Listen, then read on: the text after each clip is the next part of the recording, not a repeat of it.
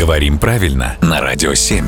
Володя, доброе утро. Доброе утро. Ты знатный эксперт по русскому языку, и я хочу восхититься твоей компетентностью или все-таки хочу восхититься твоей компетенцией?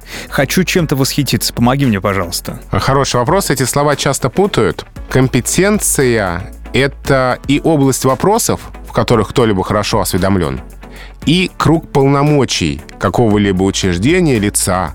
То есть это может находиться в моей компетенции отвечать на эти вопросы. Да. То я уполномочен на них отвечать. Например, на вопросы по русскому языку, но вопросы по математике не в моей компетенции.